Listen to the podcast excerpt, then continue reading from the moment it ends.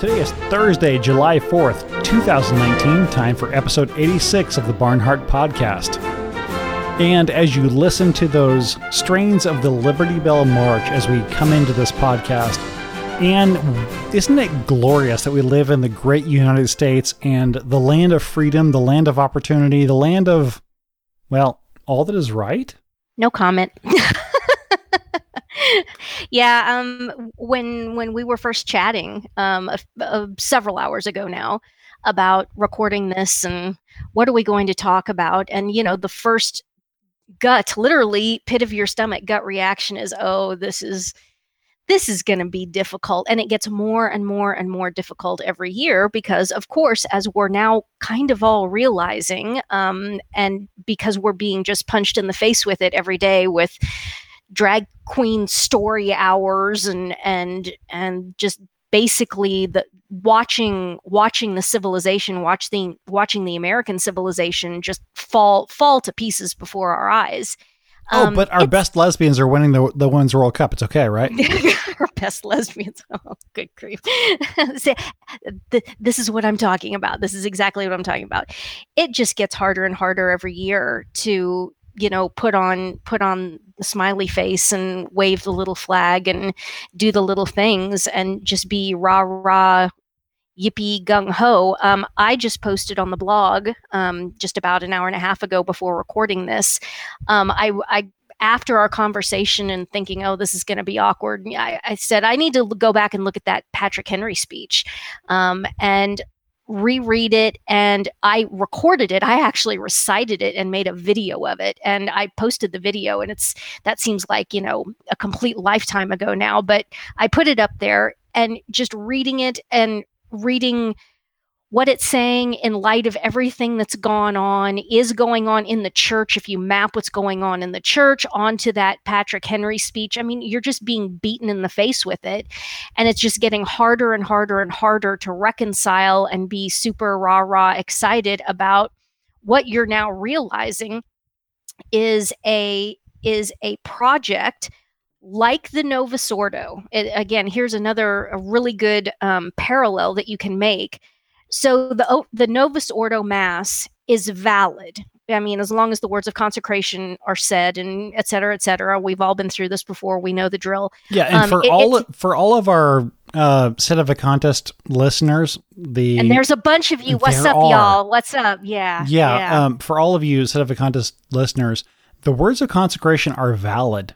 And for you, unfortunately, I mean, for us, fortunately, because think about this, I'll, I'll get back to it in a minute.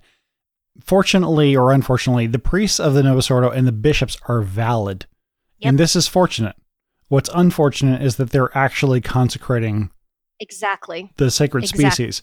And what's fortunate is when everything hits the fan and all of your chosen priests that you drive 250 miles to go see on a weekly basis or or every 2 weeks when suddenly they're not available, those local Novus Ordo priests can absolve you of your sins. Don't forget that. Seriously, yeah. don't forget that because at one yeah. point in time in my life, when I sailed under the red, white, and blue, I would never have gone to a Novus Ordo priest. And I'm not even sedevacantist, but that's one of the things I look back at my life and, and, and kind of shake my head and, and, and look at and say, I'm glad I have a little bit more clarity now about all this stuff. So when I talk to people I know who are joining the military or my own family, extended family members who are joining the military, I tell them don't be afraid to go to these priests who don't say the Latin Mass, who you may have to tell them specifically this is the form of, of absolution. Just read this, and if you have to do the the the namby pamby thing of saying it makes me feel better if you say these words, if they're validly ordained, and almost all of them are, unfortunately. Yeah um, when they say the words of absolution, your sins are forgiven. Yeah, don't don't be dumb, guys. Don't um, you know, greased in a car accident laying on the side of the road and and some catholic priest comes up to you and is and christ almighty is is ready right there to shower his his mercy on you do not be dumb sedevacantists and and turn away from that and say no you're ah, et cetera et cetera and make make all of your make all of your hope. Please guys just don't don't be dumb. And and super nerd and i now super nerd too because he's getting stuff that comes into the podcast email box. And did you see the one this week? Do you know the one that i'm talking about? Did you read that? The one that was emailing about how how completely stupid and what an idiot i am blah blah blah blah blah. You look at the handle on the email address and you go look at this website. And i mean we're talking about i mean this cat was into um that all of reality is a um, is like the matrix it's all a it's all a holographic simulation um, every single cuckoo pants completely insane thing. Um, of course, the the the contrails, um, the the airplane exhaust, that's all chemicals being sprayed. All of that, that's pretty standard. But I mean, this thing went went into stuff that this guy's website went into stuff that was so categorically insane and they're so lacking self-awareness they're sending me emails saying you're just making yourself look stupid. Well you know a lot of people say a lot of things about me and some of it's true and a hell of a lot of it isn't. But i think one of the things that's really hard to argue is that you know for example you look at my you look at my video presentation or whatever. I think it's hard to argue that i make myself look stupid. Um, you can argue that i'm in error. You can argue that i'm mistaken et cetera et cetera really really tough guys really really tough to make a, a logical reasoned case based on observable reality that you see right there in both my writings and on the video that i'm making myself look stupid. Um no let me give you a, a, little point in in you know rhetoric and argumentation. What you what you say needs to make a modicum of sense and people should not instantly go um, that's exactly contrary to the observable reality. If you want to come after me, come after me with with logical argumentation, canon law arguments, etc. Don't don't don't say things like I make myself look stupid because you're not you're not winning anybody that way. And then when you know I I look at your email handle and you're you're talking about shape shifting hologram matrices of chemtrails at that point what who who's making who look stupid? I mean, I, so that's just a little side rant. But how we got off on this was so the Novus Ordo was valid, but but it was conceived in malice. What I think a lot of people are coming to realize as, you know, like I said, you've got drag queen story hours and people are being children are being um hauled out of class and and and expelled from school because they say things like you know there's two sexes male and female or something like that. I mean it, it's just getting into this absolutely totalitarian rejection of reality. Um, i think what a lot of people are realizing is that this is all the natural progression of the fact that the united states of america as much as we don't want to talk about it and we don't want to face it was founded by Freemasons and was therefore conceived in a in a form of malice because the objective of the Freemasons is to wage war against Jesus Christ and his holy Catholic Church. Well, um, as you are very, very fond of saying, anybody who's listened to this podcast has heard this phrase more than once, but probably more than 10 times. If if you have a base false premise, you're going mm-hmm. to have a problem in any conclusion you reach. That's right. And when you look back at the United States, how was it founded? It was founded on the rejection of a monarchy. Now, granted, the English monarchy separated itself from the papacy. So, as Catholic Americans, we could look back at that and say, well, yeah, of course, separating yourself from a Protestant's fine. Except that that's not what the founders were thinking their foundation was, or their thinking was, we're going to separate from a monarch. And even though that monarch is Protestant, they still celebrate the fact that they reign by the grace of God.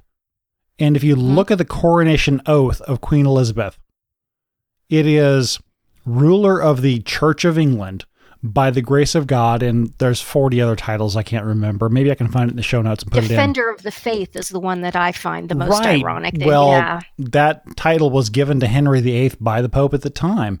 Yeah. So at the time it was valid.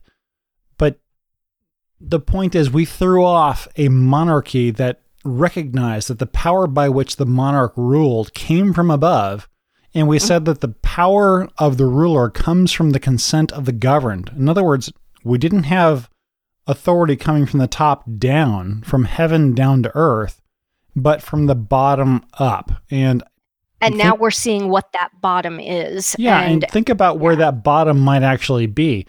Yeah. We were founded by Freemasons. The, when I say we, I'm talking about the United States of America.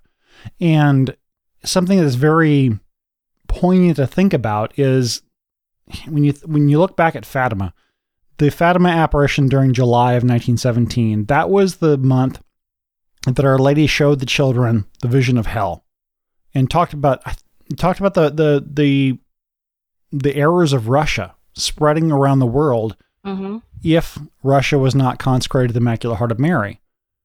Are the errors of Russia particular to Russia, or are they the errors of Freemason or uh, of the Freemason errors? Sect. Yeah, and so and so now if you do you have to be careful researching this because there's stuff that's credible that and there's stuff that isn't. But what you do realize, and there's a lot of, you know, the a, a, lot of the Sedevacantists also tend to be anti-Semites. I just got another email from one not too long ago who was, you know, going on and on and on about the J O O O O Z's and you know the Christ killers. And as I always do when I get one of those, I respond and say, "I'm sorry, sir, you're mistaken. I killed Christ." One of the points where Mel Gibson was absolutely correct. He was interviewed by somebody after the, um, I think it was before the publication of the Passion of the Christ, and mm-hmm. saying, "Who killed the Jews?" And he said, "I did." Who killed the Jews? Yeah, I'm sorry. Who killed Christ? Who killed Who killed Christ? Exactly, exactly. That that's the point. And I've talked about this before at the consecration of the chalice. What what do you say at the consecration of the chalice? My Lord and my God, let His blood be upon us and upon our children you take that, you take that cry of the Jews who are the proxy for all of for everybody for the entirety of mankind and God in his loving mercy takes that takes that and turns it into the most the the most achingly beautiful um, testament to God's love let his blood be upon us and upon our children. And when the when the chalice is elevated angels come and they dip branches of hyssop into the chalice and they are they are uh, scattering the the precious blood all over the world every time that the that the chalice that the chalice is consecrated and elevated. Um you know in in the um supernatural celestial dimension and sense and sense of course but um but that they are doing that. The ent- the entire church triumphant is present at every mass, and the angels are are uh, what's the what's the verb? Um, well, sprinkling is one word, but there's a more formal word that's used, especially in the Old Testament. Anyway, um, they're sprinkling the the entire world, the universe, with the precious blood, and that what that comes from is that taking of the declaration of man of whom the, the, the Jewish race is the proxy, and there they are standing in Pilate's courtyard shouting down, Let his blood be upon us and upon our children. And God loves us so much that he says, Okay, all right, that's exactly what I'm going to do. And that is how you will be saved. That is how you will be redeemed. That is how you will be saved. So you've got the, the Novus Ordo conceived in malice. You also have the United States of America conceived in malice, and yes, back to the heirs of Russia. If you want to get into this whole if you do want to be honest about this, what are the roots of Freemasonry? Because, guys, the first lodge, the first Freemasonic lodge, was founded in London in 1717. It's not, it's not terribly old in and of itself. But what what did it come out? I mean, it just didn't come out of nowhere. What are the roots of this? Well, here we go. This is the truth. This isn't this isn't tinfoil hat conspiracy theory crap. Its roots comes out of Kabbalic uh, post post Judaism, and you you might recognize the word Kabbalah. All the people in Hollywood, like Ma- the dread the dread the dread strumpet Ciccone, Madonna, the pop singer, she's the first one to make it popular. Now they're oh they're all into um, Kabbalah and Kabbalic mysticism and all of this. Yeah, Masonry comes out of Kabbalah as was being um, practiced by Jews in Russia and Eastern Europe mostly, and then it found its way in, and it's this form of Gnosticism. But whenever you get into these forms, um, first of all, obviously false religion, so you know it's it only leads to hell. It only leads to hell, and then when you get into these, you know, people with genetic populations that tend to have above average IQs, they're going to get into Gnosticism. I mean, they're just going to get into Gnosticism. It's almost a, you can see that freight train coming a mile away. So you get into this Gnosticism, and what that always turns into, and what it absolutely is in Freemasonry and in contemporary Freemasonry today, is Satanism. Satanism isn't just sitting off isolated by itself what satanism actually is is that it's it's freemasonry taken to the ultimate practice of it. So think of freemasonry as like minor leagues or bush league and then people saying well wait just a damn minute and my grandfather is a is was a freemason whatever. Yeah mine was too. Um again I, i've mentioned this before but it bears repeating. There is a huge difference between Freemasonry in Europe and Freemasonry in the United States. Not to say that there aren't Satanists and these these horrible people who are who are high level masons in the United States. Absolutely, it's mostly on the East Coast and, and in the big cities. Um, what the guys like, you know, the lodge that that my grandfather was a member of a hundred years ago in the middle of Kansas what were those guys doing? They were getting together, drinking coffee, playing cards, socializing, doing, um, you know, fundraising for philanthropic projects, so on and so forth. Did they do the creepy, um, the creepy uh, rituals and so forth? Yeah, they did. They did. And I know because I was in Job's Daughters for about six months when I was 13. I had no idea what the hell. There were just girls at school that were in this. And and uh, actually girls in Sundays that I was in Sunday school with who were in this. And they said, "Oh, you, do you want to do this? Oh, yeah, that'd be great." Blah, blah, blah. So I go and I go and join this thing, and I called BS on it in about in six months. Like this is this is weird. This is wrong. That you don't allow Catholics. You don't. And at the time, this is in about 1980. What would have been 89, 89 or 90. Um, yeah, because I was 13. Um, no blacks blacks were not allowed. And so I said, what, what in the hell is going on here? This isn't right. They're having these dances. They're they've got they're inviting the Demolay bo- teenage boys to these dances.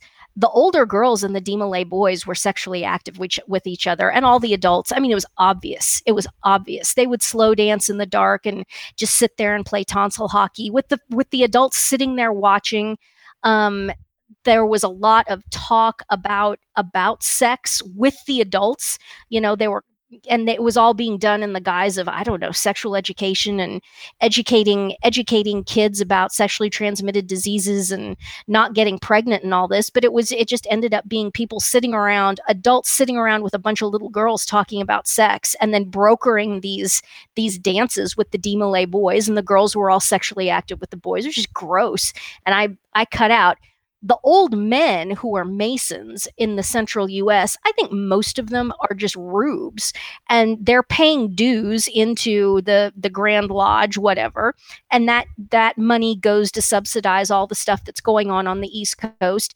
Over in Europe, it's a completely different ballgame. It is a highly highly political um boy, I just can't emphasize that enough. I mean, it is it is political and it is overtly 100% opposed to the Catholic Church. Well, they know they know exactly what they're fighting in Europe. Yeah, yeah. The Americans don't don't really have any idea because there isn't that sense in the US, you know, because the Catholic Church was never in the United States, it was never that kind of driving.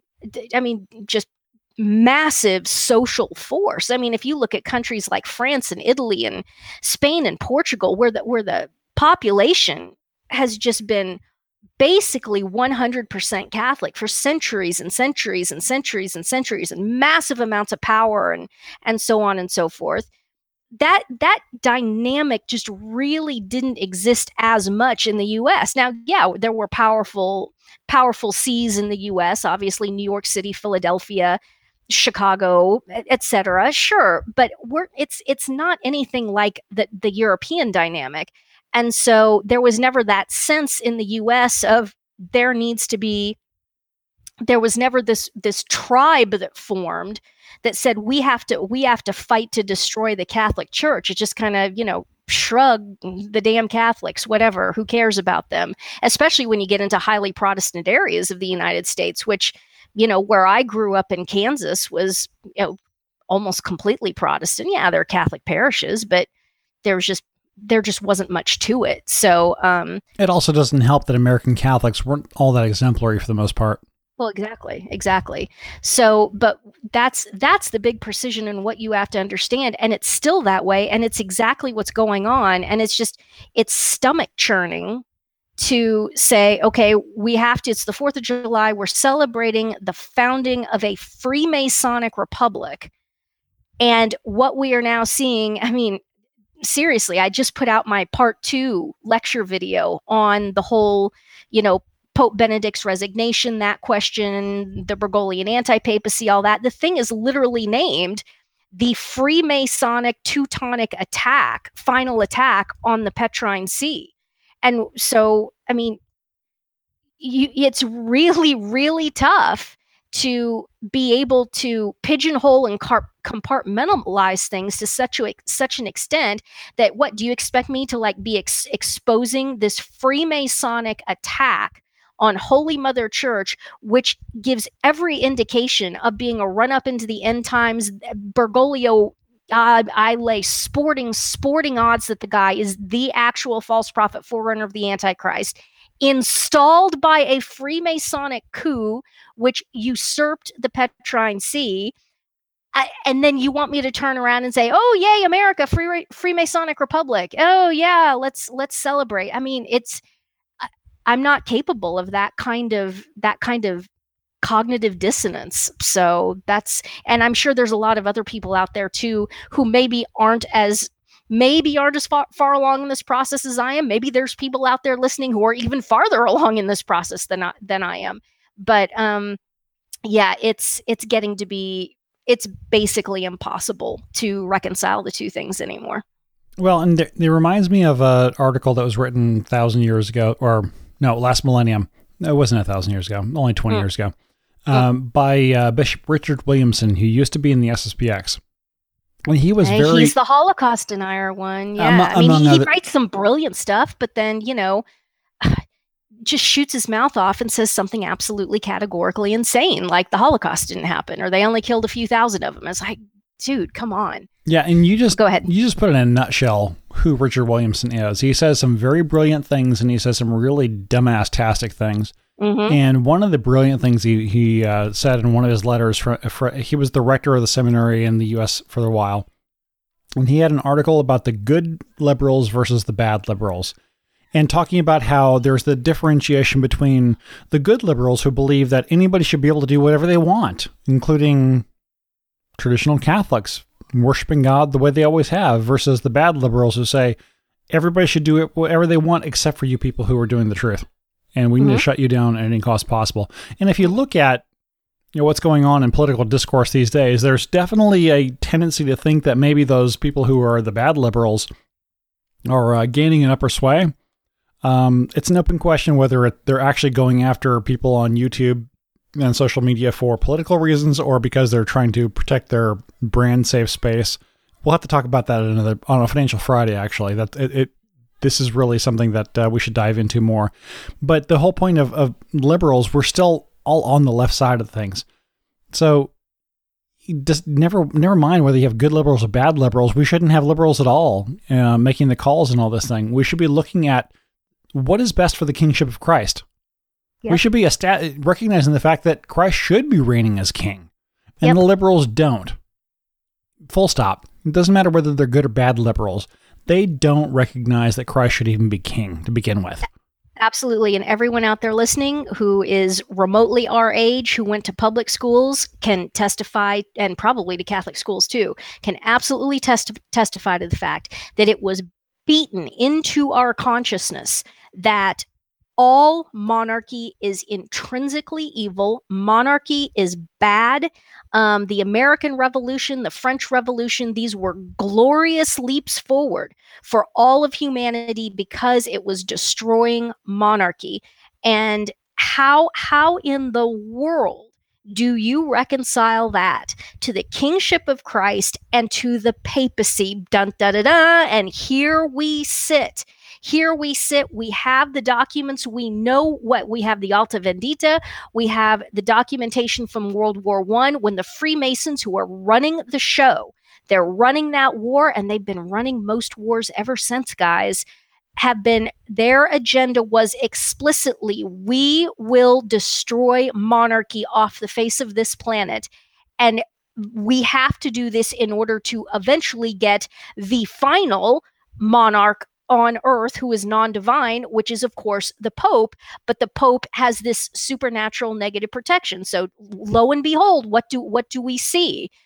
We see this Freemasonic attack on Pope Benedict, but because the papacy has this supernatural negative protection, I think I am absolutely convinced that it's the, the divine providence using Ratzinger's error, using Ratzinger's messed up mind about the papacy itself that enabled this whole non partial abdication non-abdication and it's also visible. I mean he's just he's sitting right there in front of god and everybody. And um it, it i i'm i really worry about people who are subscribing to these theories that people are putting out saying that this is all some supreme masterstroke by pope benedict he knew exactly what he was doing he tricked them he showed them that no no no no no guys guys have you not read? Have you not read the writings of Ratzinger? Have you not read the German Theological Academy? I've been linking to this stuff now for, we've been linking to this stuff now for, you know, working on a year. We're getting close. We're getting close. No, no. The the grand master stroke and the grand master plan and all of this is the divine providence. Please don't set yourself up for some massive letdown and allowing yourself to be scandalized by subscribing to this false premise that this is all this is all this in, incredibly elaborate plan hatched by Ratzinger. No, it is God writing straight on some of the most crooked lines in the 2000 year, year history of the church but yet look at the visibility of it. That's that's what i see. And again what do we see? Who is behind all of it? Freemasons freemasons freemasons. What is the agenda of freemasonry? One world religion one world government They've had control of the European secular governments for, well, a lot of people argue they've had control of Europe for 100 years. I mean, full on control since World War One. Hard to argue with that. Um, and they've they've had the United States in in the document in the letter from Germany of of a hundred years ago, from November of 1918. It explicitly says the Freemasons came, told us we are deposing all um, we're deposing all monarchs, and we are going to establish a a centralized control me- mechanism backed by American big capital. And don't Uh, forget that deposing monarchs is a way of throwing a middle finger at God because can you Mhm. name a monarch who isn't Muslim? Why, even the Muslims. Can you name a monarch who doesn't say that their authority to govern comes from God? And it's it's also right there in the bible too um the authority comes from god and this i i should oh i need to put this in the show notes to repost the um repost the essay about you know where it says the the authority comes from god but here here is here are the limits on that. It is to do good. It is for it is to advance the cause of justice. It is to, you know, enforce just laws, et cetera, et cetera. There's a whole list of of criteria. It isn't just this stupid, idiotic, blind, um, you can put up with anything. Oh, the other thing that I'll post is we'll find um, Thomas Aquinas, um, De Regnum, on on Kings, and um, fascinating read. And you know, typical typical Thomas. It's it, it just makes it makes perfect sense and practical sense, and he walks through it very logically. And one of the things that he says, and this is a huge point, is that if you are going to commit tyrannicide, if you have a tyrant monarch, for example, and it comes to it, and you all decide that this guy needs to be this guy needs to be sent to um, sent to his particular judgment sooner rather than later. Um, you better make damn sure that you've got the next iteration of power waiting in the waiting in the wings organized ready to go. Don't you dare go kill a tyrant king and not have your ducks in a row because what you will end up with will be 10 times worse than the one that you just killed. And if you think about it it's like yeah that makes perfect sense. You you got to be ready to go. And that is one thing that you can say about the american revolution is that they they were prepared they were ready to go with a government to immediately step into the breach. There was no interstitial period of anarchy, lawlessness, no government, none of that. It's, I mean, we all sat around and studied studied the conventions and the you know the state houses and all of this and they're all sitting around planning how are we going to have a smooth continuance of govern- government what is this new government going to look like, et cetera, et cetera, et cetera. You have to concede that. There wasn't just the, you know, we're going to do this we're going to we're going to fight a war against the english and then we're all going to be sitting around looking at each other and there was a considerable amount of tension and massive disagreement amongst what are now called the american founding fathers for example as i was reviewing the patrick henry speech which you know i reposted like i said on the blog um, Patrick Henry hated, hated Thomas Jefferson and James Madison. Um, Patrick Henry was vehemently against ratifying the Constitution as it was as it was ratified. That he thought that it was woefully inadequate and it needed much much more work on it, and he was vehemently opposed to it. Um, so you know the thought that all those guys were were all completely of the same mind. No the the debate amongst them was extraordinarily robust which is actually kind of counts in its favor. Um, it would be it would be even more suspicious and and and probably far far more nefarious if they had all been somehow on the same page. The fact that they were fighting it out amongst each other and having vigorous debate about you know these forms of governance and political systems and and so on and so forth is actually that's that's good. Um yeah because usually when you have four humans involved making decision there's five arguments in play. Mm-hmm. well said exactly. And it also should be said that um the the american form of government constitution et cetera et cetera um, these things were not being, shall we say, sketched out on the back of a napkin in a dive restaurant in in Rome, like the Novus Ordo Mass was. Um, this stuff was all agonized over. They were all constantly meeting. It was a it was a rigorous process. It was a rigorous intellectual process that they went through.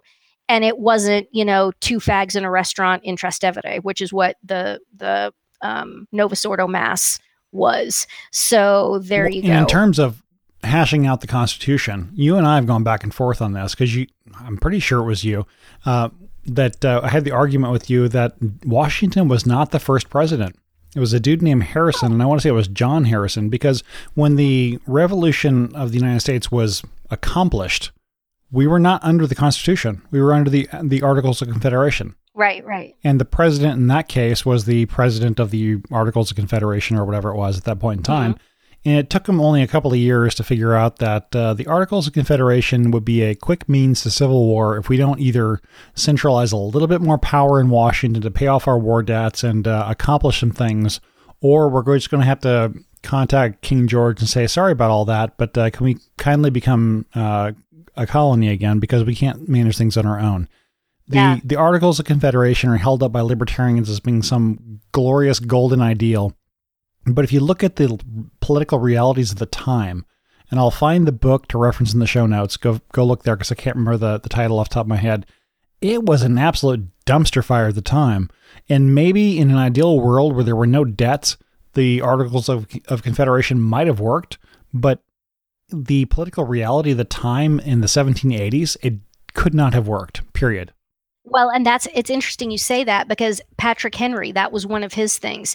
He was vehemently opposed to the federal government assuming the debts of the states coming out of the Revolutionary War. He thought that the, he foresaw this as and this would be used as a leverage it will be used as an attack on states rights et cetera et cetera. So henry has a lot of um, sympathizers and and partisans in the South, obviously, because it is he was arguing from the very very beginning the federal government has no no ability to it shouldn't have any jurisdiction it has no business taking on and assuming unto itself these debts of the individual states because it, it looks good. It might feel good right now in real time but 20 30 40 50 years hence this is going to turn into dun, dun, dun, dun, what turned out to be the american civil war precisely. So yeah it's it's all very interesting. Well, and if you go back and look through history, anytime things go wrong, it's because we had to get together to pass temporary emergency measures to raise money or consolidate power for the purpose of fighting a war. If Yeah. people weren't fighting wars, we wouldn't have all these problems. And if you look at Catholic theology, it's commonly said that war is a punishment for sin. yeah So all this crap we're going through, thanks, Adam. Well, hmm not the Adam I actually know in real life. I'm talking about the Adam back in the Garden of Eden 6,000 years ago. Mhm. It's the result of original sin that we have wars. And so if everyone was angels, of course we wouldn't have these problems, but we're not angels. And so the whole idea of trying to bring more power to ourselves and talking about 4th of July here in the United States, ultimately that's the theme here today. You know, is that really the right thing? did we really do a good thing by throwing off a tyrant? And at least in our case, we didn't kill a tyrant or kill a king in order to set up our own government. We just said, hey, you know what? There's 3,000 wa- miles of water between you and me. We're going to set up our own thing. We're not going to recognize you anymore. And we're certainly not going to pay taxes on tea anymore. Yeah. And then what did what happened? The Freemasons, because remember the first lodge was founded in London in 1717. It quickly crossed over into France. The Freemasons in France get into the court of who would have been Louis the 14th at that point. They get into the court of Louis the 14th and they're agitating, agitating, agitating, then into the court of Louis the 15th. And what do they do? They see this opportunity over across the Atlantic to foment a Freema- the formation of a free Freemasonic republic, which is what they want ultimately to do to France. They want exactly the same in France, and of course they got it with their bloody French Revolution. But they they start it first by saying we're going to go over and we are going to help these Americans fight against the British. And so the reason why basically the French Revolution happened, why Louis the 16th, who he was the one that was married to Marie Antoinette and they were beheaded and all of that.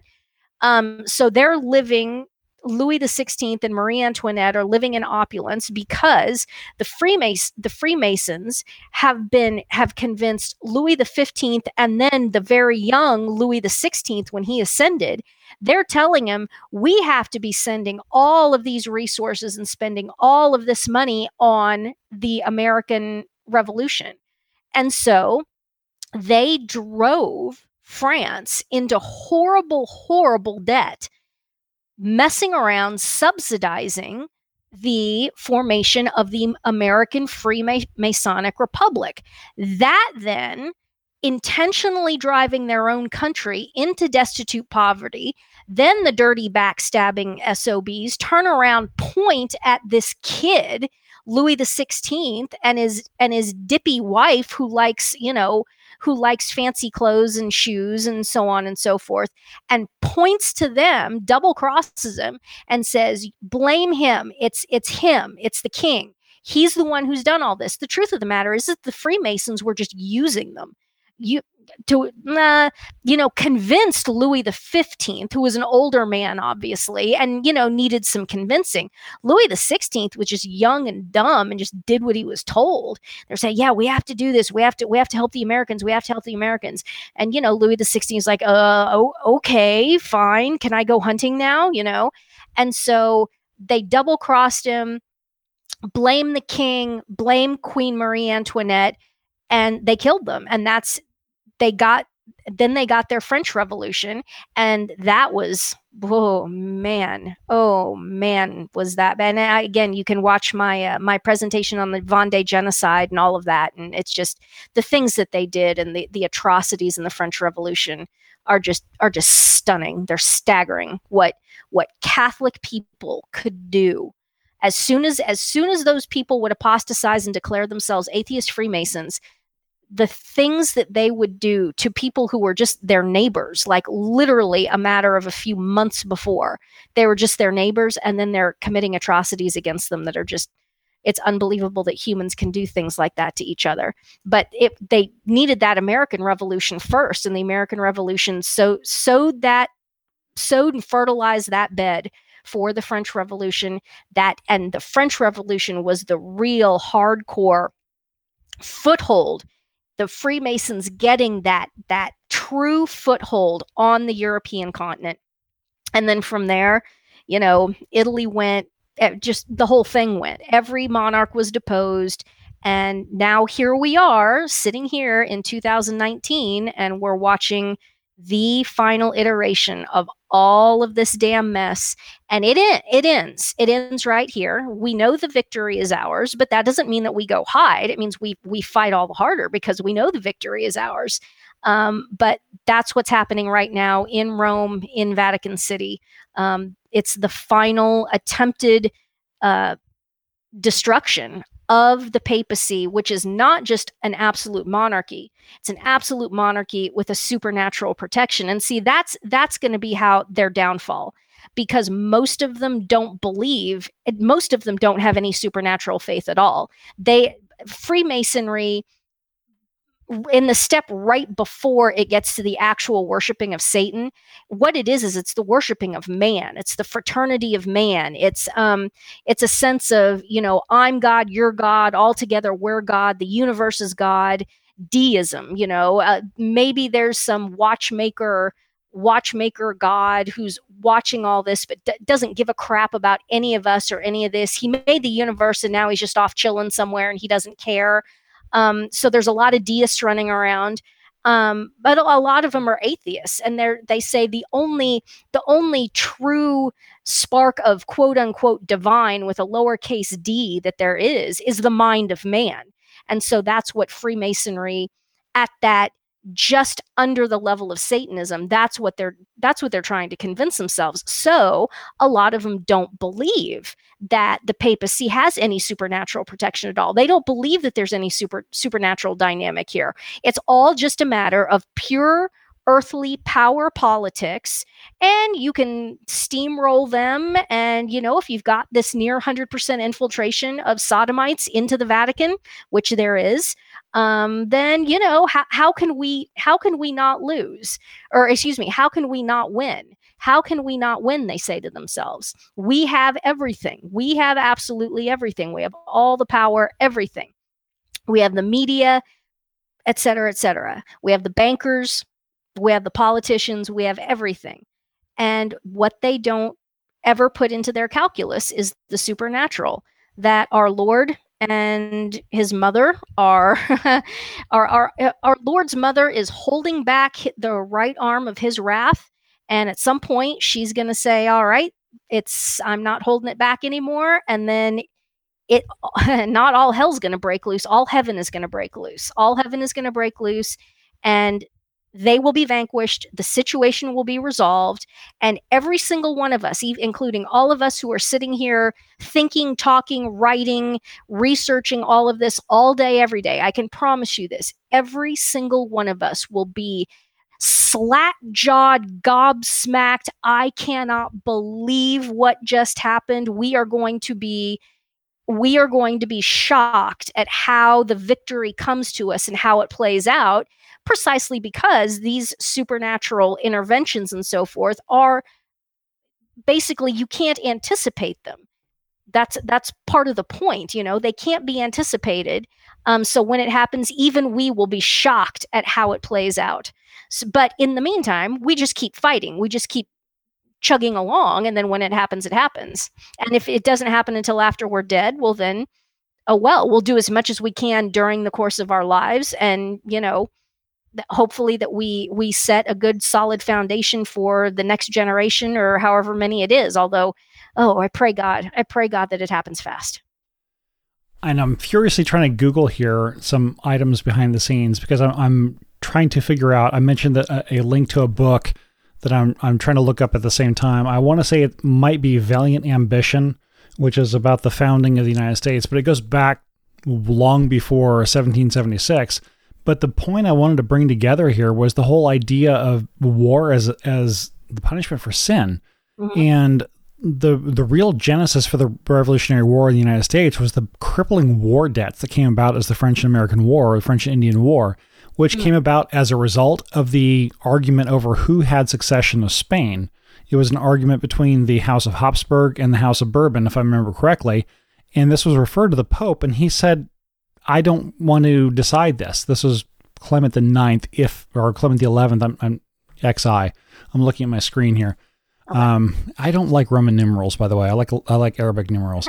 Um, Pope Clement, whatever whatever pope it was, he said, "I'm not going to take a position on this. You all figure it out." And as a result, they decided to go to war, and it became a global war. Any t- anywhere there was forces of the English and versus the French or the Spanish, and I forget how all the the the alliances went, but that was the precursor.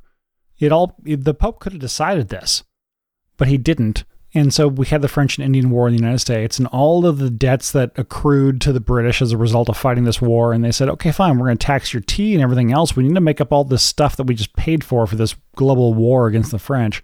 And the Americans said, ah, no, middle fingers to you. We're doing our own country kind of thing. And contrast this to, uh, if I had my church history better figured out, maybe you'll know the names off the top of my head, off the top of your head. Uh, was it Charles the Fourth? uh, Holy Roman Emperor who was, um, I don't even know what he did to the Pope, and I can't remember the name of the Pope off the top of my head, but he did something that was not right, and the Pope had a backbone at the time and excommunicated him. And mm-hmm. the the reality of excommunication at the time, this is like the 11th or 12th century, was yeah. that once the monarch or the Holy Roman Emperor was excommunicated, all oaths of fealty to him were null.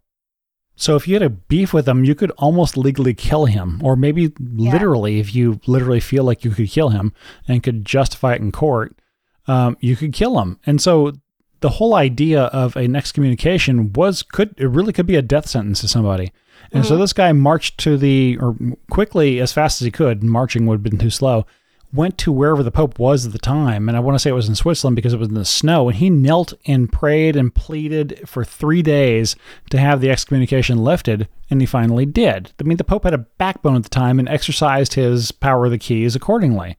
Yeah. As opposed to the Pope at the time when the Habsburgs and the Bourbons couldn't figure out who should take over Spain, he said, Oh, y'all figure it out. And war happened, and the Freemasonic Republic of the United States happened as a result because the people in the United States at the time who were the progenitors of the Revolutionary War, all things being equal, they were happy being British citizens, mm-hmm. being being British subjects.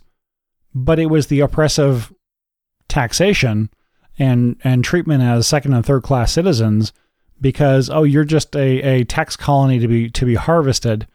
Okay, that wasn't very smart on the on the part of King George, but yeah, still had that. But it goes back to the moral failing of Clement the Eleventh, who presumably for fear of if if he had made a strong decision which he should have if he had made a strong decision one side or the other would have hated him and so he was he was effeminate and slothful he didn't want to do something because it would be difficult which is that would be sloth and he didn't want to do something because it would presumably jeopardize his his power his personal security, comfort, um, et cetera, et cetera. And so he be, he was weak and he declined to make a decision. And so he, in that failure in virility, that failure in potency, that failure to live out his his charism as an absolute monarch, the absolute monarch over the other monarchs of of Europe, and I mean, as you've pointed out, the the Pope's jurisdiction is the entire universe. So, well, and at um, the time, the Habsburgs would have been the Holy Roman Emperors, and even at the time as well, the Bourbons would have been subject to the Pope, uh, and gladly so. And I don't think it was a matter of fear. I think it was a matter of disinterest. He didn't see this as a big deal. Who, who cares who's governing Spain? They're a Catholic country. Y'all can figure it out. I, from my reading of history, and I may be wrong on this, and podcast at barnhardt.biz, educate me if I'm wrong. Um, my understanding was he didn't see this as a big issue, and therefore or he didn't see the North American landmass as a big deal. I mean, well, that on. was a collateral thing that happened because Spain and France and, and England all got into war with each other, and I forget whose side who was everybody was on. It was it got to be a dumpster fire of a dog's breakfast, as you've said in the past. Mm uh, the American continent was not part of the consideration. It just happened to be that when French and English went to war with each other, it was globally wherever French and English found each other, go to war. And that happened in the North American continent, and that had Freemasonic repercussion, re- repercussions that we're still feeling today. Yeah. But if the Pope would have put his foot down and said, no, the House of Bourbon has Spain, the King of Spain will be Bourbon, that would have been the end of it, or vice versa. That would have been the end of it. Yeah. But he didn't make a decision. I don't think it was out of fear. I think it was out of disinterest. I think he was a stamp collector or some kind of historian or something like that. He didn't want to be bothered from his historical interest, as uh, opposed to, you know, in terms of weaknesses and foibles, I wish we had a pope that only had that. Right. would that it were. Would that it were. But I mean, it, that's another interesting parallel in that, you know, you can say about Pope Ratzinger that he he is this incredibly cerebral uh, person um, who wanted only ever to be, you know, a theologian, a scholar, et cetera, et cetera, and was put in this position of being the absolute monarch of absolute monarchs on earth and having having these administrative responsibilities. And not only do i think was he not not interested in the the the administrative aspects of things obviously.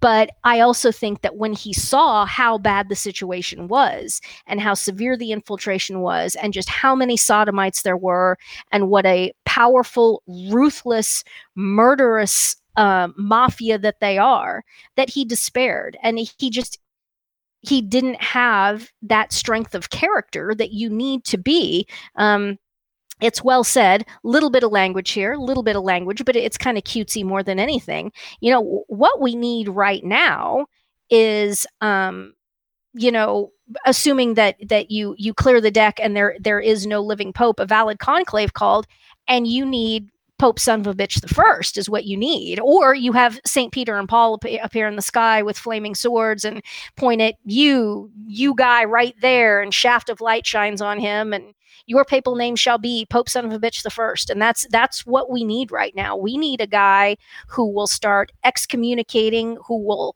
start, if not taking red hats, if not it just entirely liquidating the entire college of cardinals. And by liquidating, I don't mean murder. I just mean, you know, start start over, take everyone's hat and just start over from scratch. Same thing with the entire Roman Curia. Same thing with all the bishops' conferences.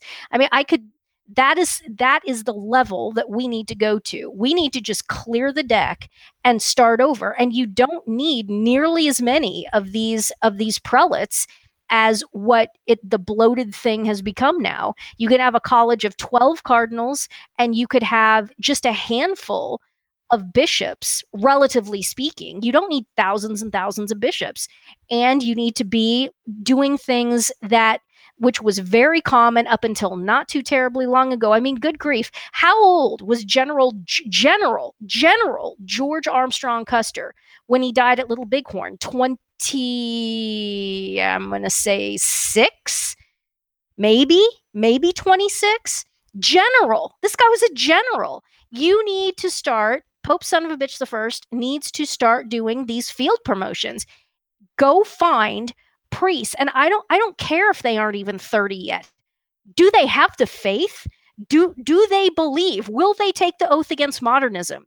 Do they actually believe? Can can they name the 10 commandments? I mean, we don't need to put the bar terribly high here at this point, folks, but tell me that we can't find a relatively few good men to to use a, a, a cliched phrase that we can't find a relatively few good men to repopulate um, the the the prelature of the church with. Sure we can but the thing that's interesting is that yeah we do need pope son of a bitch the first. And you say well well a lot of people would say well and that's that's what bergoglio is now. No bergoglio that's a completely different kind of son of a bitch. It's a completely, it's a completely different. That's not what I'm talking about. We're talking about a good, holy man who is willing to knock heads and who actually is validly the Pope and thus has the supernatural protections. And you know, I'm, I, I don't know. Maybe a lot of people are going to be shocked that we aren't discussing in this episode in great depth the fact that Bergoglio just gave the relics of Saint Peter to the um, patriarch of the schismatic patriarch of Constantinople um, yeah, that's absolutely stunning. But at the same time, guys, I mean, what what do you expect? What do you expect? We've been talking about this for years now, and we're now in the um, our faces are being rubbed in it on a daily basis and it's going to get worse. It's going to get worse before it gets better. The other thing, I just a couple very quick points as a side tangent to make about the relics of St. Peter being sent to Constantinople again, God writes straight on crooked lines. And so there's two things. Number one is we all might be grateful that those um, relics went on that detour because of the malevolence of anti Pope Bergoglio if Rome is destroyed. What if Rome is destroyed? St. Peter's is destroyed. The ossuary beneath the, the high altar at St. Peter's is destroyed.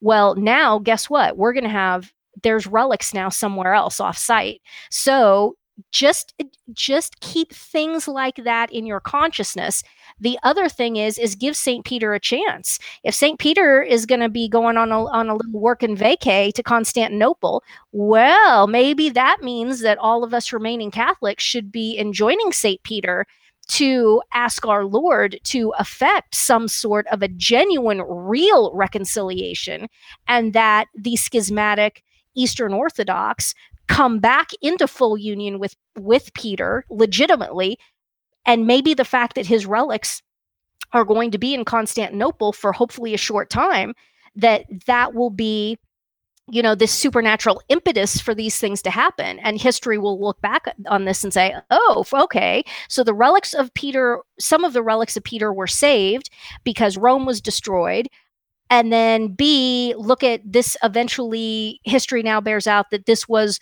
one of the things that you can point to that was the beginning of the return of the schismatic eastern orthodox to full communion with peter. So just you know keep an open mind about things like that.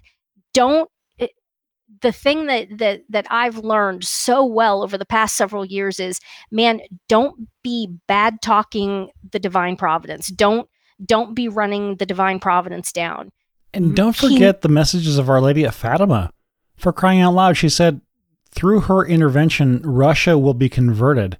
Yeah. And when you say Russia, that's the entire Eastern Church. Exactly. Constantinople used to be the see of importance, but Moscow is the one right now. Yeah. And if I'm not mistaken, um, Bergoglio Francis just met with uh, Putin today. Yeah, I, I've not seen anything about how that went, but and now Moscow and Constantinople, I think just last year, it hasn't been very long, they've formally gone into full schism with a lowercase s with each other over Ukraine. Um, and then what does Bergoglio say? What it's been two weeks ago now. Let me Bergoglio, guess. He says, "Who am I to judge?" Uh, no, he says it when he was in Romania talking to the Romanian Orthodox that uniatism, which means Eastern Byzantine Rite Catholics, Ukrainian Greek Catholics, any of the Greek Greek Catholics who are in union with Peter. So they're fully Catholic and I mean just 100% Catholic. They just say the divine liturgy in the rite of St. John Chrysostom or whatever. Um, or St. Basil, but I think most of them are John Chrysostom. Okay, but they're 100% Catholic. They're in union with Rome and they're called uniates. Anti Pope Bergoglio said that uniatism is now illicit. It's no longer licit. And so he just threw all of the Yuki Catholics, hello, ca- Canadian listeners, all you Canadian Yuki um, Ukrainian Greek Catholics up there. He just said that uniatism, you guys are illicit and what understand what that means let let those who have ears hear that means you either Latinize, quote unquote, and get in union with his anti church. You have to follow him into his anti church, or you go into schism and go Eastern Orthodox and do, you know, Orthodox Russian Orthodox Church outside of Russia or whatever it is that you want to do, or Ukrainian Orthodox Church. So what what is the chessboard that Satan has set and that anti-Pope Bergoglio, what is this what is this ultimatum he's giving you? Eastern Catholics. He's saying either Latinize and follow me into my anti church or go into schism with the Eastern Orthodox. But either way, what is he saying? You have to go into schism. You have to schism somehow or some way. The the only thing that is not tolerable, circling back to the point that you were making at the top of the podcast, is that um, the only thing that will not be tolerated is holding the one true faith and staying in the one true church. Dong! And there well, we in are. terms of staying on topic of the podcast, I think we are so far off the topic because the whole, at least according to my notes, says this is the America podcast, aren't it? America. And now we're talking about Ukraine. yeah, now we're talking about Ukraine and Eastern Europe and uh, the history of the 1700s and uh, Pope Clement the 11th or 9th, depending upon how well you can read uh, Roman numerals. Um, yeah, we're way off topic. But uh, no, I did want to bring out, I had a couple of points. And in terms of, you know, at least for the United States audience, which I believe is the vast overwhelming majority of the podcast. Sure. Uh, so today we celebrate our independence. We look at the red, white, and blue of the flag. And of course, let's focus on the red for a minute. The red in our flag is supposed to be a representation of the blood that was shed in founding this nation. Interesting that this happens during the month of the precious blood if we're going to pay attention to and give honor to any blood that was shed ever, that's the only one that matters. And today, on the on the just the way the, the calendar falls, today is the uh, alternative feast of the feast of the Eucharistic Heart of Jesus. So that is, I think, a very powerful statement. If, if we're going to, why would we want to shed blood for any reason? It's got to be for the faith. And in terms of staying in union and contact with anything real, substantial, and salvific, it is Christ in the Eucharist. And I don't know how many people follow Eucharistic miracles, but in a couple of cases um, where the, the host becomes living tissue, and, and the most recent case was in the 90s, if, I'm not mistaken. It was a priest in South America, literally had the host, he was doubting whether or not the, the, pres- the real presence was real and at the words of consecration, the ho- the bread became tissue, and he freaked out. And I, I don't know if they finished the mass or not, but that's I guess it's immaterial to the story. But the the um, the artifacts were were well, Christ's heart was was was uh, preserved, and without any explanation given about where this tissue sample came from, it was presented to some elite cardiologists at uh, New York University or some some research uh, medical university M- in New York or something. No, it was yeah. in New York. Okay. Be- and because the cardiologists, the whole team were, were Jews, And this this is not having to do anything to do with Jews, I mean JWOZ and all the rest. No, it just happens to be that they didn't have an axe to grind one way or the other, but they weren't told. And they were completely confused by the fact that they were told that this tissue sample was years, like a decade old, but it still had white blood cells in it, which, if, if you know medicine, those die within about an hour being separated from the body. It looked like it had just been taken. And they said it came not just from the heart, but the part of the heart that has a property of filtering. So blood pumping through the heart uh, before it goes out to the rest of the body has a, there's a filtration process where any impurities in the blood get separated out and, and then sent for disposal. And that was the cardiac tissue sample. Think about this for a minute. This came from a host, not just the heart of Jesus, but the part of the heart that separates out and removes impurities. Mm. What is the Holy Eucharist and what does that do to do for us? It raises nature. It helps us overcome impurities. It helps us to become closer to God, more in contact with the supernatural. So I think it's very fitting. If for and, and when we started talking about this earlier today, I'm sorry, it's very fitting that this is the the Fourth of July this year is the feast of the Eucharistic Heart of Jesus. When we started talking about the topic for this podcast earlier today, you weren't very uh, charged up about the idea. It's like I don't feel very patriotic given yeah. all that's going on, and I, I mentioned that Freemasonry was going to be part of the topic. And I said, you know, it, it's not about what the country is, it's where we're going to go with this. And yes, God writes straight with the most crooked of lines. Mm-hmm. I mean, God can make saints out using Hillary Clinton as, as a as a tool if necessary. Mm-hmm. It there's there's nothing beyond the power of God. And even though our country was founded in a way that is morally repugnant when you really think about it, look at the world today. I mean, I want to say that Pius XII even cited the United States as being um, a bright light given what's going on in the world at the time, where the Catholic Church at least was not under persecution by the government at the time because the laws prohibited it. You cannot make laws prohibiting the ex- free exercise of religion. Now, we're going to go after different things here, whether or not you uh, allow men to identify as women and so on and so forth. There are different moral ways that can be attacked, but uh, let's give uh, Gino Pacelli the, cha- the the the benefit of knowing that he didn't know this was going to be passed in the future. That's yeah. you know contrary to all kinds of common sense and reason. It was unfathomable. What's going on now was was completely.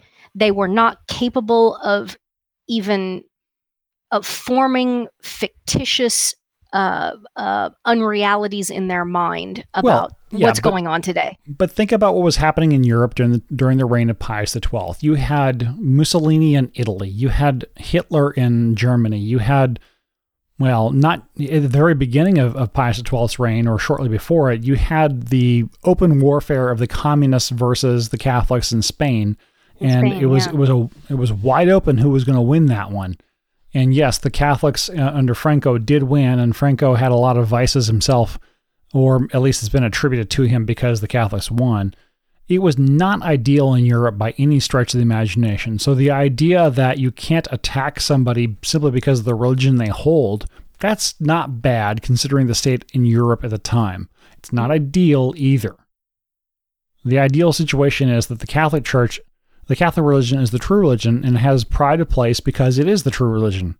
And all others can be tolerated to a certain extent, but you're not allowed to openly evangelize. That's the ideal situation. Yeah. And that hasn't been the case since, I don't know, 15, 16? It's been a while.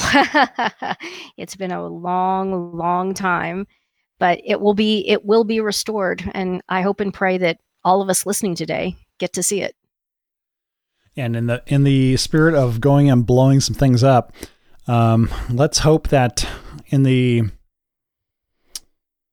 um, in the providence of Christ, all of the people who are spreading errors can be blown up, and uh, in in the sense that we offer all of our thoughts, words, and actions uh, in our morning offerings to the greater honor, honor, and glory of God and for our own salvation. As we blow up firecrackers and fireworks later today, just imagine all the errors and people spreading errors get blown up. Well, now granted that let's say let's say they save their souls at least, but because we want them all to go to heaven, but let's blow away all the errors. So yes, let's let's, let's blow up the errors because we have to we have to be careful about this. We're not we don't want to wish a bad death upon anyone. Um, but yeah, that all errors be purged, be purged from the face of the earth, because remember, air has no rights. So it should be eliminated with the utmost zeal and force. We should all strive for that every day. Yeah, and let's let's definitely look forward to the day that when we celebrate the red, white, and blue in the United States, it's red for the Sacred Heart, blue for the Immaculate Conception, and white mm-hmm. for purity. And mm-hmm. let us also not forget this secular feast of the United States that we are we have been consecrated to the Immaculate Conception here in the United States. Yes, I, I realize that Our Lady of of um, Guadalupe is the patroness of the Americas in general, but you know, America, America first. We don't care about international stuff. America first, and we are consecrated to the Immaculate Conception, and it's still the same Mary either way. But red, white, and blue should have real signal, uh, real theological significance for us in the future. Hopefully sooner than later, and um, it, it is probably not um, insignificant that the National Cathedral in the United or in Washington D.C. is the Basilica of the Immaculate Conception, which was approved, I want to say, shortly before the death of uh, Pius X. Um, ah. That that was going to be built and so named. And that the rector of the Basilica of the um, Immaculate Conception in Washington, D.C., be removed and that he repent of his life of sodomy and that he eventually that he repent uh, revert to catholicism if that's what he needs or just or just repent die well someday and someday achieve the beatific vision. His name is, um, I believe, Walter Rossi, R O S S I, and he's a very, very, very bad man right now. Extraordinarily troubled, horrific sodomite, um, facilitator of of you know sodomitical predation and so on and so forth. And he's the rector of the Basilica of the Immaculate Conception in Washington D.C. So we should pray for him as well. So, despite the fact that there are many unsavory things that we could say and do say about the United States of America, given its founding, given its current trajectory, given the people who are in places of power, at the same time, let us not forget that you can love your country and follow the guidance of the fourth commandment to be patriotic but not necessarily at the same time adhering to the errors by which your country was founded. We want everyone to go to heaven. That includes our country uh, or, or everybody in our country. And countries are judged. Mm-hmm. Countries will be judged. I mean, the most prolific example in the scriptures is Sodom and Gomorrah. They were judged, and countries will get their judgment and, and get their justice in this world. Uh, what in the world has Germany done to get two world wars on their doorstep within 30, 40 years of each other? What about France being overrun twice? The United States, at this point, if we don't get a massive, massive um, dose of justice for our sins, it's been said that Sodom and Gomorrah are going to be owed an apology. Owed an apology, absolutely. And we have the technology. Mankind has the technology to make it uh, unbearable. And it, it isn't just that we have the technology um, for destruction it's the it's precisely the fact that we have the technology for running water, et cetera, et cetera, you know, um, petroleum based transport, so on and so forth, that if it, all it would require is taking that technology away, and that's, you know, an episode where we go back to talking about um, prepping and, you know, electromagnetic pulse things and, and doomsday scenarios like that. It isn't just that we have the technology to, to yield massive destruction in terms of nuclear armaments and so forth. It's the fact that we're all now completely dependent upon the good technologies that we do have. Um, take away the running water and take away the ability to move commodities, and you can see a 90% death rate within what is the EMP book would estimates that it was 90% within a year and a half or something like that. Just just horrific. So yeah, we've got it coming. We're spreading our heirs, the heirs of Russia. I mean, ultimately, the heirs that we are spreading are the heirs of Russia because we were invaded and infiltrated in the early 20th century by by communist infiltrators and so forth. And well, so, that was, really, that was one of my points actually in, in the notes: is are the heirs of Russia different than the heirs of Freemasonry? No, and, and who who so. promulgated these first? I mean, we did the French the French Revolution definitely did more in Europe, and they set the the ground, and the the intellectuals over there went hog wild with it, and that led to Lenin and the overthrow of the the czars and and the institution of communist Russia. But the errors really are Freemasonic. We may not be the most virulent strain of the of the the Z's, but we definitely were one of the first citable symptoms. I don't know if you define it as self worship. Um, boy, it's it's hard to argue that uh, American culture at this point isn't the most narcissistic, hedonistic. Um, well, even just the whole idea of rugged individualism isn't that you know not a, a, a species of looking in on yourself? I just watched a video recently. I'll put this in the show notes. Why didn't why did Home Depot fail so spectacularly in China? They made this huge investment, bought 12 stores, they tried to open 12 more, and they lost every penny because there's just no interest in China for the growing middle class and those becoming rich to do things yourself. That's considered, if you do something yourself in China, they say, well, why couldn't you hire somebody to do it for you? Ah, yeah. It's not yeah. a virtue for them to do that. And perhaps in Europe, prior to all of the revolutionary spirit, the whole idea of why would you do it yourself? That's what peasants do because they can't hire anybody to do it. Whereas in the United States, do it yourself. You look to yourself, in on yourself. You are the, the center of your, your universe. If you decide something is good, you do it. That's very kind of diabolic. I, I literally feel that's diabolic. but is it you didn't up you didn't up up talk at the end of that so no i can't that do doesn't that. count it doesn't i might count. be wearing birkenstocks but i can't up talk Oh dear. Oh dear. No, these are orthotic. I have bad arch support.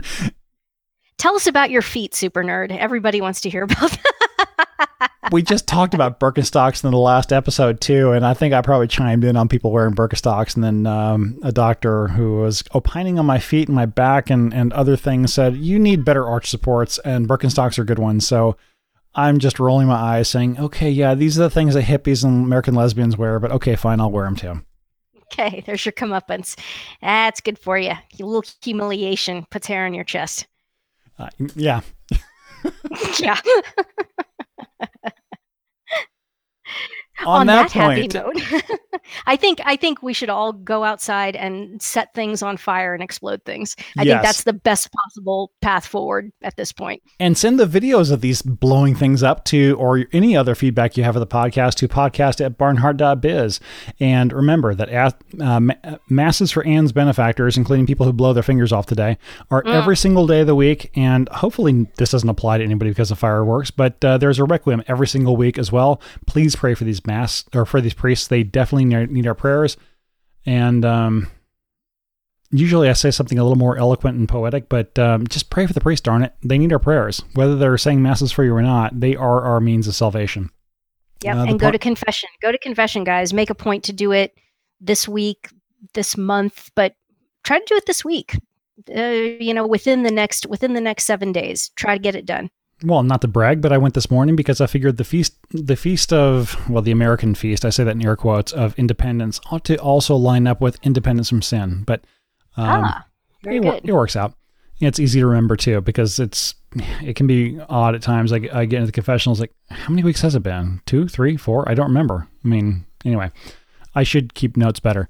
Um, let's go to something I actually have notes on.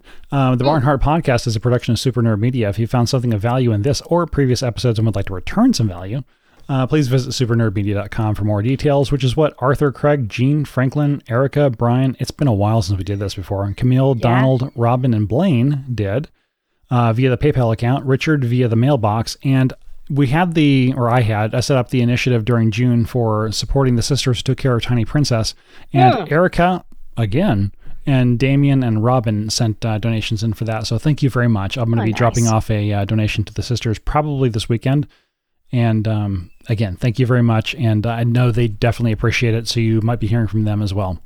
And. Matthew 1720, in terms of um, things founded on false base premises, like the United States Constitution.